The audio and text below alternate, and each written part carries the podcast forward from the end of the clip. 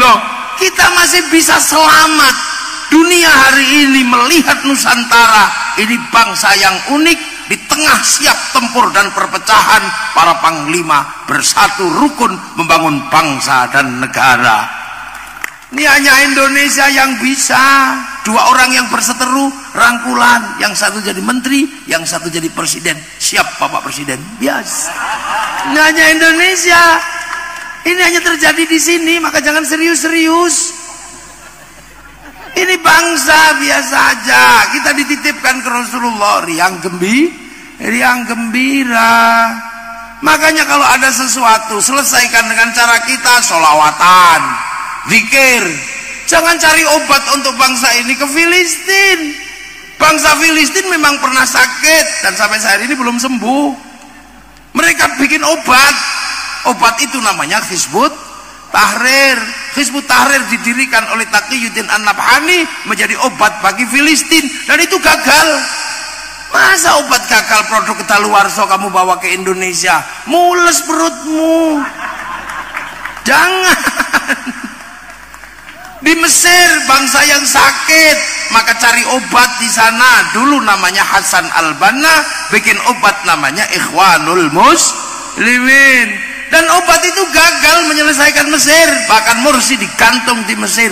Masa produk gagal kau bawa ke Indonesia? Maka kita selesaikan dengan cara Indonesia. Banyak sekali yang nggak bisa masuk sini berubah menjadi drastis. Musik rock yang begitu gagah dan kuat masuk Banyuwangi jadi rock dude. Hmm, dia saja. Jadi siapa? Suliono. Na na na na na na na kangen na na na na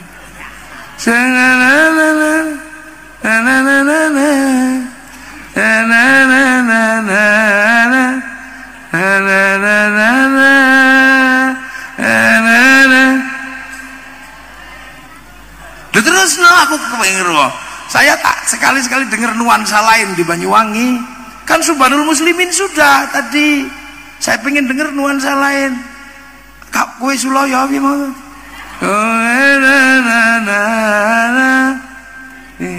Sulaya si dewe. Ika mage demen. Lo indah. Lo ini coba tadi itu lagu solawatan penjenengan ada yang lagu itu. Gak ada. Jadi alhamdulillah jadi kalau mau menyelesaikan bangsa ini nenek moyang kita jago dititipkan ke Rasul Allah. Dan jadi bangsa ini menjadi bangsa yang baru bangsa yang bagus yang baldatun boyibatun warobun ghafur. Dan hari ini kita bisa lihat yang di tempat lain runtuh tempat kita tumbuh subur. Pencinta-pencinta Rasulullah bangkit hari ini ada dan akhirnya bangsa ini terjaga Makanya karena dulu nenek moyang kita ini sadar bangsa ini isinya bermacam-macam, maka semuanya harus disatu, disatukan dalam bineka tunggal ika. Makanya kita diajarkan bersatu, solawatan bareng bah, bareng berdoa bareng-bareng. Yang pinter doa, yang nggak pinter modalnya amina, amin, amin, amin.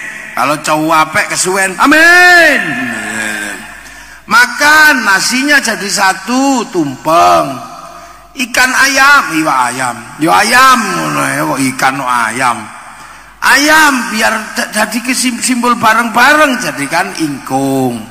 Ada orang mati kita bareng-bareng ngumpul tahlilan sampai tujuh hari. Ada orang syukuran bareng-bareng.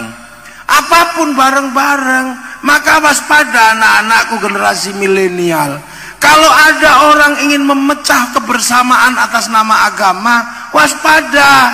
Karena itu sesungguhnya adalah kurir-kurir yang akan cari gratisan di Indonesia. Ya iya. Dulu makan bareng-bareng, sekarang orang makan bareng-bareng pakai agama, bid'ah. Enggak ada lagi, takut. Orang ngumpul kalau ada orang mati, bilang ada lagi orang ngumpul. Zikir bersama setelah sholat nggak ada tuntunan agamanya. Bid'ah. Terus lagi doa bareng-bareng beda yang kita pakai jari 10 tiba-tiba ganti jari satu. Cuman gini aja ini gini. Sama-sama gitu mending model kayak Cina lebih cepat. Tuhannya diokrok-okrok ayo cepat. Itu jadi yang menjadi simbol kebersamaan mulai diruntuhkan. Setelah nanti dipisah ini bid'ah ini bid'ah orang tidak punya lagi ikatan kebersama kebersamaan. Lama-lama perempuannya disendirikan matanya ditutup tutupi akhirnya tidak kenal siapa pun. Terus mulailah naik grade-nya khutbah. Dulu setelah Rasulullah khutbah ini jadi sarana alo-alo orang. Maka oleh Imam Syafi'i dikembalikan kepada fitrahnya khut khutbah dikembalikan bahwa khutbah adalah rukun sholat jum Jumat. Karena rukun maka disyarati imamnya harus ngalim dan tua. Agar ulama tua bisa bertahan kalau khutbah pegangan mim mimbar. Karena ini rukun maka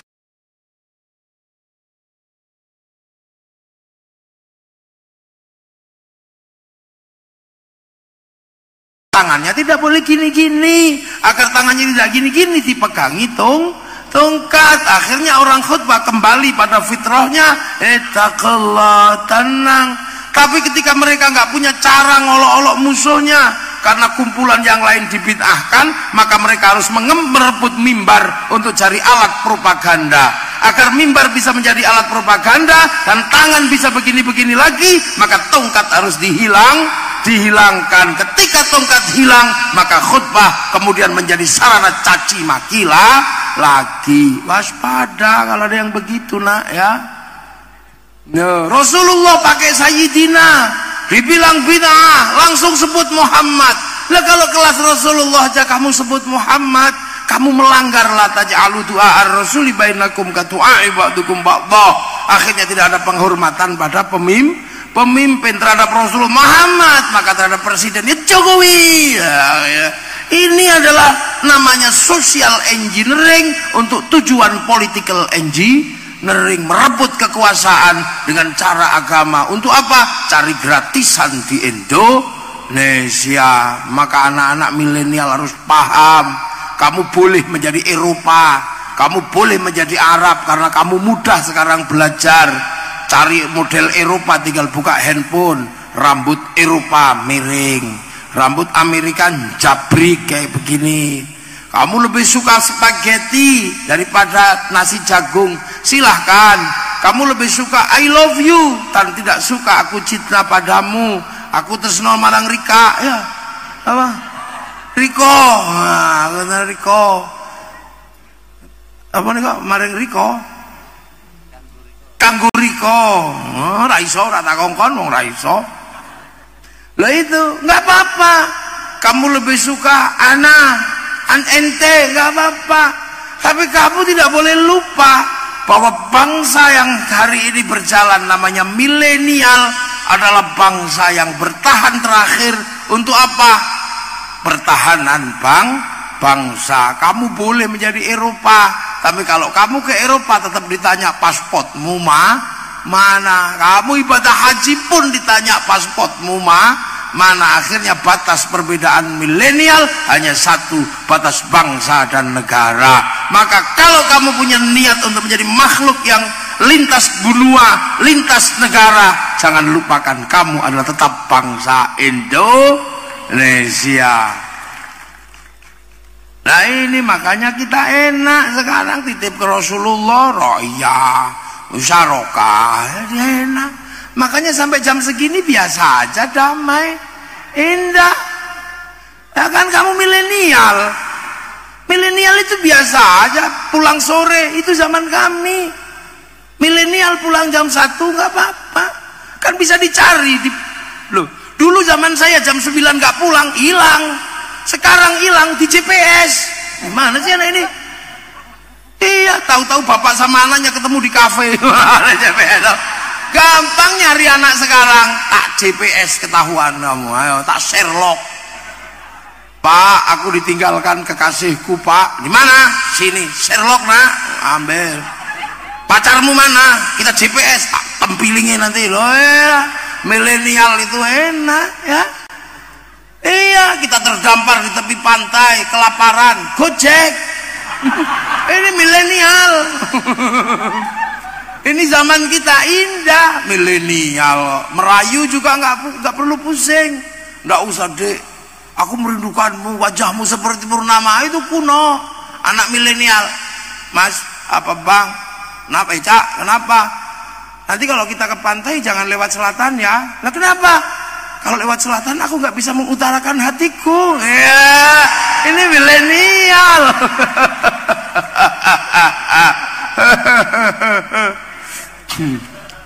Dek, apa? Apakah bapakmu seorang bupati? Lo kenapa? Kok kamu kok oh, lupa? Bukan, kamu kok tahu anggaran jajan saya katanya. Apakah Bapak Bupati kok tahu anggaran jajan saya? Jadi Pak Bupati kan tahu APBD-nya.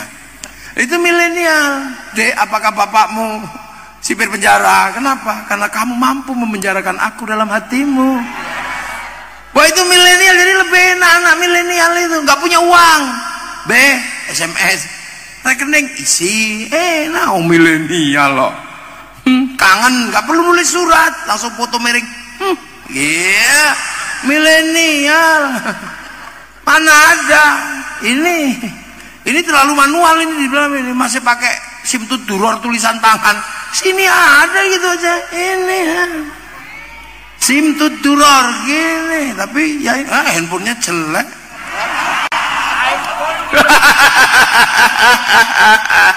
iPhone nggak tahunya tak pikir Mio ini zaman milenial, indah.